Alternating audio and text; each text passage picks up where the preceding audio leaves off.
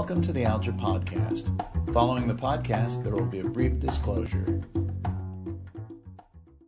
Hello, I'm Alex Bernstein, and you're listening to the Alger Podcast, Investing in Growth and Change. Alger's capital appreciation and spectra strategies are firm legacy strategies that have been in existence for decades. And impressively, the driving investment philosophy of the original portfolio manager, David Alger, is very much carried forward by the strategy's current managers, Patrick Kelly and Dr. Ankur Crawford.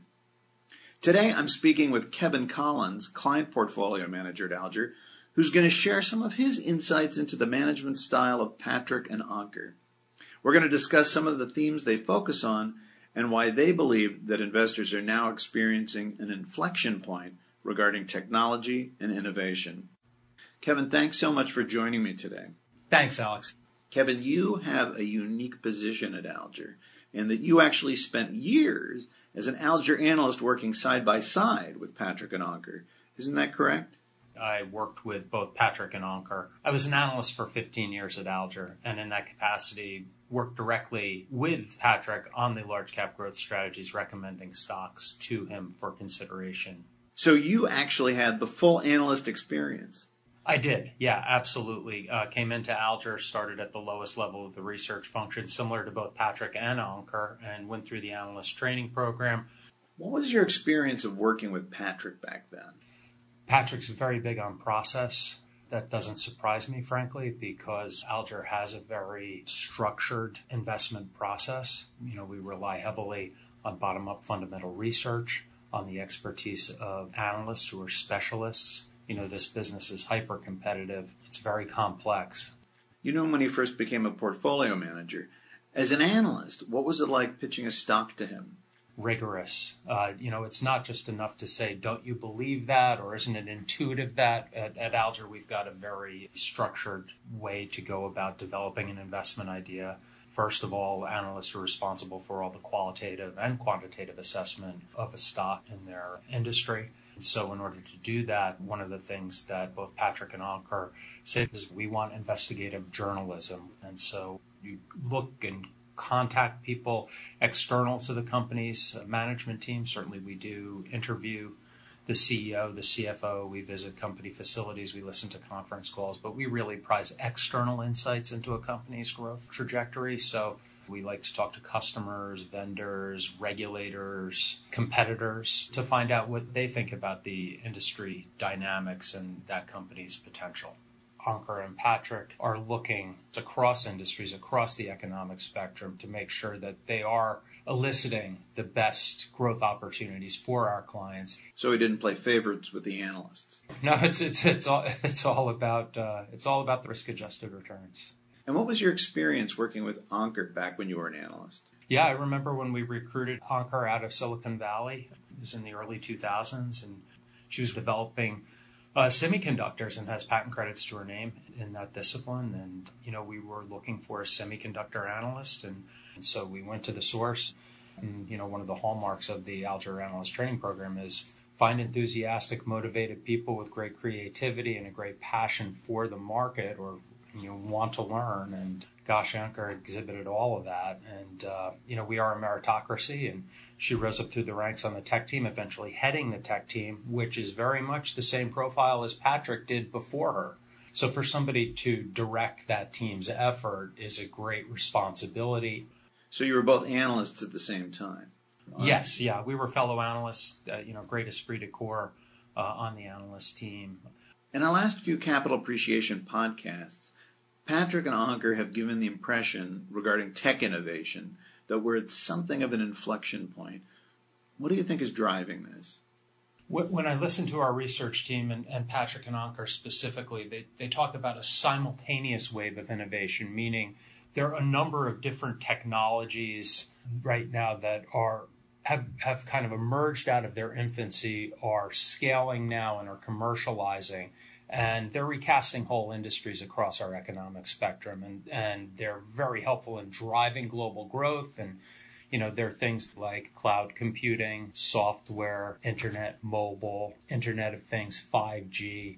All these are happening simultaneously, where the innovations that are unleashed today into the marketplace are adopted by consumers and businesses much more quickly than they've had historically. So not only were we, one, having a simultaneous wave of innovation across many different technology competencies, but it's occurring at a rate that's much faster than before.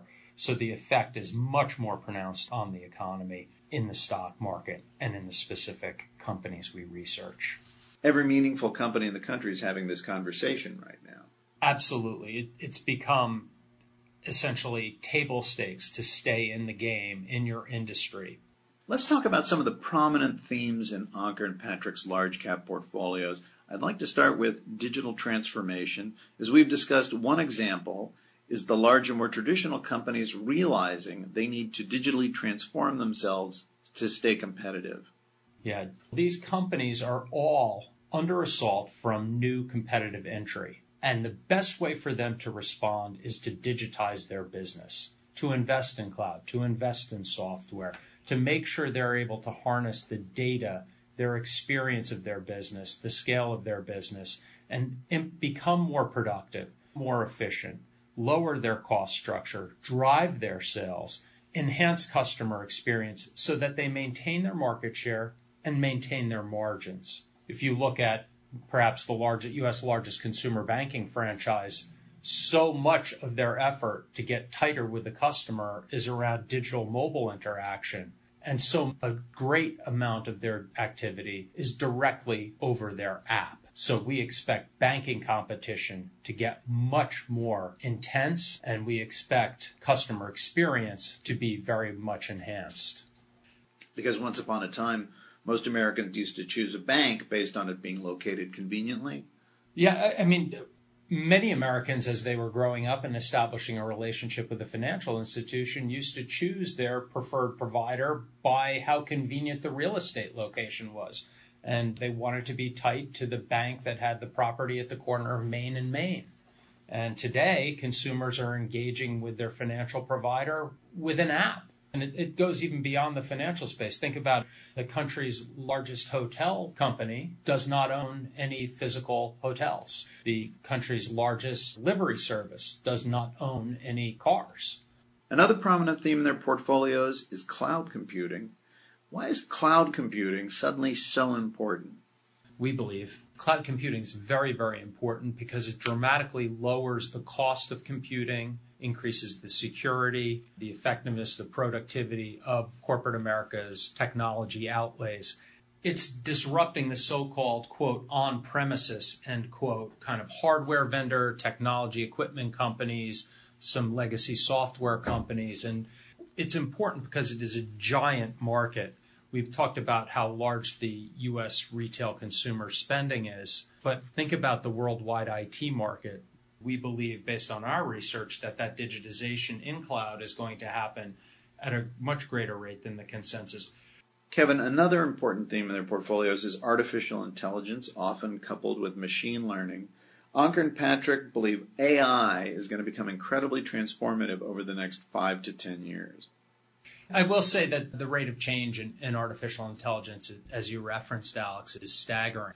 Artificial intelligence is invading all industries, harnessing the data that's existent in those industries, using this radically increased computing power. Artificial intelligence occurs at that nexus between this cheaper, more plentiful, and powerful computing cost that's really driving the costs associated with data analytics down. And that intersection occurs as these enterprises are generating more data than ever. You mentioned an example regarding one of the biggest packaging companies that's now using AI and machine learning to have robots teaching themselves to better package materials. Can you tell us about that? Yeah, recently in a logistics management / warehouse setting, a robotic arm now, rather than being programmed to pick and then package for shipment items, the robot taught itself to pick from a much more complex product set in a much more complicated manner than robots are currently configured or capable of doing. And this will enhance the productivity after capital outlay for more robots that would be able to teach themselves in that setting and make that warehouse far more efficient. I'd like to switch to healthcare, another one of Patrick and Ankur's major themes. we've seen a tremendous amount of innovation in the healthcare space, some technology-driven, some not. What are some of the highlights that they're focusing on in healthcare? One of the big things that's happening in healthcare is the mapping of the human genome and gene sequencing. This allows for more bespoke medicines, more personalized medicine that can deploy most optimally at the molecular level, pharmaceutical solutions to disease states that are specifically traded to that individual patient's DNA. And minimally invasive surgeries are something we're very excited about, and our holdings have good positions in things like laparoscopy. These provide a much more optimal solution to patient surgeries and better outcomes. Kevin, one last thing I'd like to touch on. Patrick and Ankur have been tasked not just with managing two well-known Alger strategies, but with maintaining the consistent investment philosophy and process of those strategies and carrying forward a history of strong performance.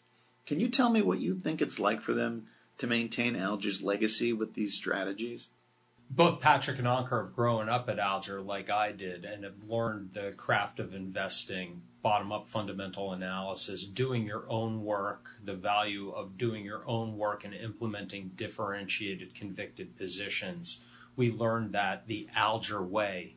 And that Alger way is about looking for external insights into a company by doing our own work, not hugging the consensus. It's in this fashion that we can have confidence that our ideas have been tested and vetted.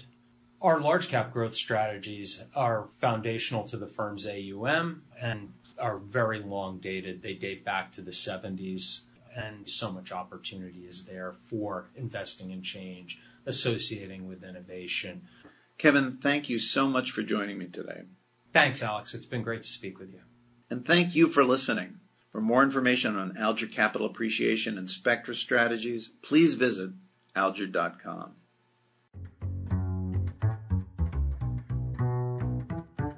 The views expressed are the views of Fred Alger Management LLC, FAM, and Alger Management Limited, together with their affiliated entities Alger, as of February 2020. Alger's used sources of information which it believes to be reliable. However, this publication is not intended to be and does not constitute investment advice.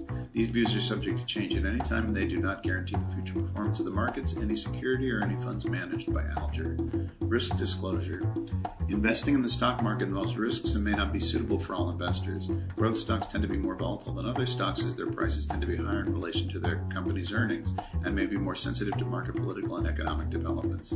A significant portion of assets will be invested in technology and healthcare companies, which may be significantly affected by competition, innovation, regulation, and product obsolescence, and may be more volatile than the securities of other companies. Short sales could increase market exposure, magnifying losses and increasing volatility. Leverage increases volatility in both up and down markets, and its costs may exceed the returns of borrowed securities. Risk disclosures. Investing in the stock market involves risks and may not be suitable for all investors. Growth stocks tend to be more volatile than other stocks as their prices tend to be higher in relation to their company's earnings and may be more sensitive to market, political, and economic developments. A significant portion of assets will be invested in technology and healthcare companies, which may be significantly affected by competition, innovation, regulation, and product obsolescence, and may be more volatile than the securities of other companies. Investing in companies with small capitalizations involve the risk that such issuers may have limited product lines or financial resources, like management depth, or have limited liquidity. Assets may be focused in a small number of holdings, making them susceptible to risks associated with a single economic, political, or regulatory event than a more diversified portfolio. Private placements are offerings of a company's securities not registered with the SEC and not offered to the public, for which limited information may be available. Such investments are generally considered to be illiquid. Active trading may increase transaction costs, brokerage commissions, and taxes, which can lower the return on investment. Please visit alger.com for additional risk disclosures. Past performance is not indicative of future performance. Investors whose reference currency differs from that in which the underlying assets are invested may be subject to exchange rate movements that alter the value of their investments. Important information for U.S. investors. The material must be accompanied by the most recent fund fact sheets if used in connection with the sale of mutual fund shares. Fred Alger & Company, LLC serves as distributor manager of the Alger Mutual Funds. Important information for UK investors.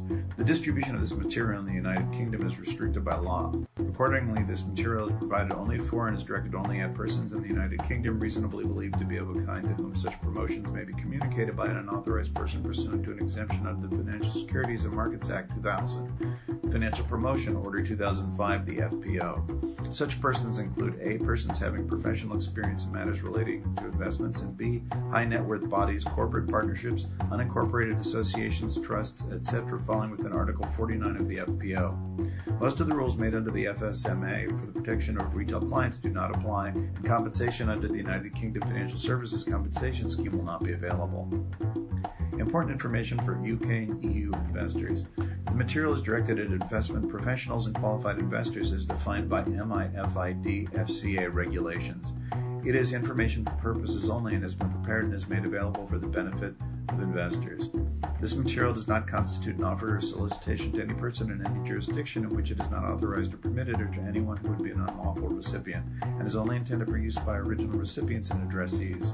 The original recipient is solely responsible for any actions in further distributing this material and should be satisfied in doing so that there is no breach or local legislation or regulation. Certain products may be subject to restrictions with regard to certain persons or in certain countries under national regulations applicable to such persons or countries. Alger Management Limited, Company House number 8634056, domiciled at 78 Brook Street, London, W1K5EF UK, is authorized and regulated by the Financial Conduct Authority for the distribution of regulated financial products and services. FAM and/or Weatherby Capital LLC, U.S. Registered Investment Advisors, serve as sub-portfolio manager to financial products distributed by Alger Management Limited.